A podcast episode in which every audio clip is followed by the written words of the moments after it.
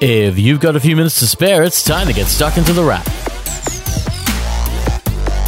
Twas a few days before Christmas, and you're tuned into The Wrap. Australia's fastest technology roundup is the quickest on the map. We're talking about tech, but only a little in rhyme. It takes too long to write, and frankly, for five minutes, we don't have the time. But what we do have the time for is what the rest of the year has entailed, because as the tech world shuts up shop and goes on holiday, the preparations are underway for CES next year. From early January, The Wrap will be reporting live from Las Vegas and CES, where you can expect news about TVs, computers, headphones, wearables, and more. Before then, we still have some gadgets to get through and a bit of news. So, a few days before Christmas and a little over a week before the end of the year, what's new? First up, let's talk the holiday season because obviously that's where we are. A few days to Christmas, you might be running to get your shopping done, and you know what? That's totally fine. While there are numerous options, it's worth pointing out that in Australia especially, sometimes an IOU is a great idea. If you plan on saving some money on technology, the rumors we're hearing about technology sales suggest there will be quite a few,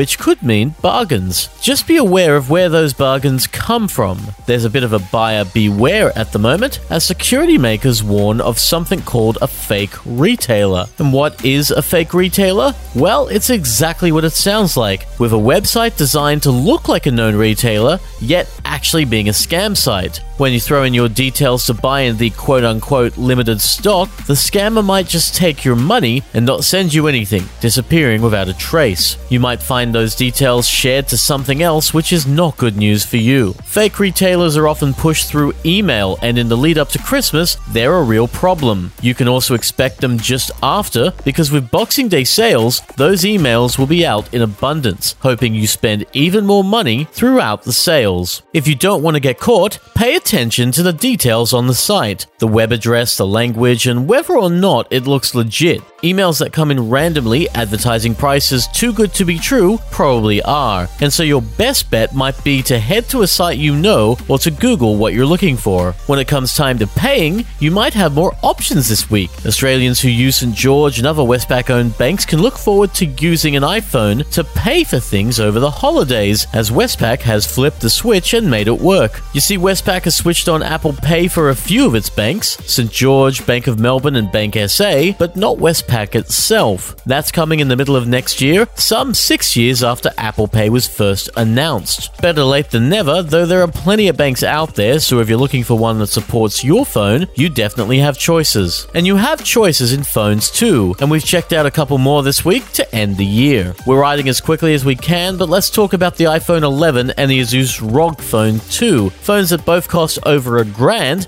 and bring with some definite interest. The normal phone here is the iPhone 11, relatively speaking anyway. It's the least expensive of the new Apple models and takes much of the same approach to hardware, but makes the screen an LCD instead of OLED, uses an aluminium frame instead of stainless steel, and only includes the ultra wide and standard camera, not the close up of the iPhone 11 Pro and Pro Max. But despite those changes, the iPhone 11 is still a really great phone. Like the iPhone 10R before it, it's water resistant, offers a good day and a half of battery life, and feels great in the hands. The Asus ROG Phone 2 is different again. It's bigger, it's heavier, and it's primarily made for one thing games. It's made for games so much that it's not just fast and powerful, it comes with a staggering 12 gigs of RAM and 512 gigs of storage. The ROG Phone 2 also comes with a special case that makes it into a portable game console for Android, complete with a set of controls. It makes it kind of impossible to use a phone like this, you look a little ridiculous, and the whole idea still needs tweaking.